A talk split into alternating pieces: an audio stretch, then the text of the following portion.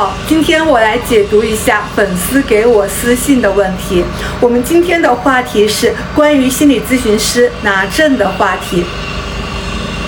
啊，这是第一个粉丝，孙阳老师你好，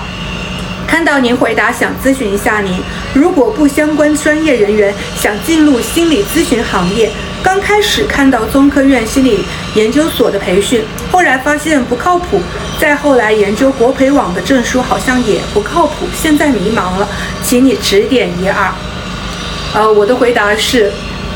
首先，不管你是中科院的培训呢，还是国培网的证书，不是说你作为一个心理咨询师呢，你有了心理咨询师的证，你就成为了心理咨询师，这其实是两个概念，只是说你有心理咨询师的证。呃，就是你可以入这个门槛，但是当你有了门槛之后，你要去到接单的这一个状态，其实是要在五到十年的时间。同时呢，你需要有一个综合能力比较强的一个状态。然而，百分之八十的咨询师呢，都是处在一个零收入的状态。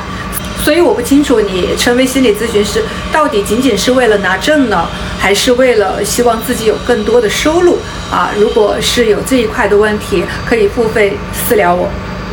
好，第二个问题，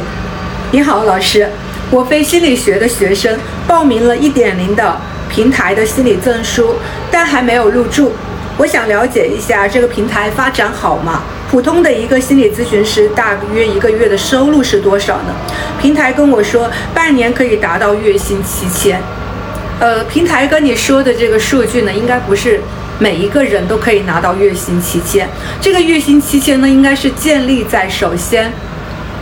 您对心理学的这个研究，呃，至少是在五到十年以上的一个时间的一个积累，包括个案的一个积累。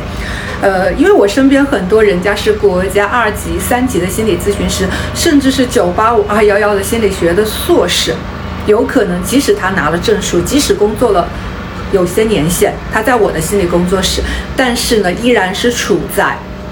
小白的状态。所以我想告诉你，呃，心理咨询师呢，不是说你有了证就可以，还是那句话，呃，一定是一个经验。和综合能力的一个积累，一点零平台其实并不是每一个咨询师都能拿到这个收入，当然也有比这个收入高的咨询师，这都是一个仁者见仁，智者见智的呃时代。其实更多有百分之八十的咨询师呢是处在零收入的状态，是你没有看到的。好的，当我自律，人生无敌。心理咨询师就业考证问题，欢迎付费联系我。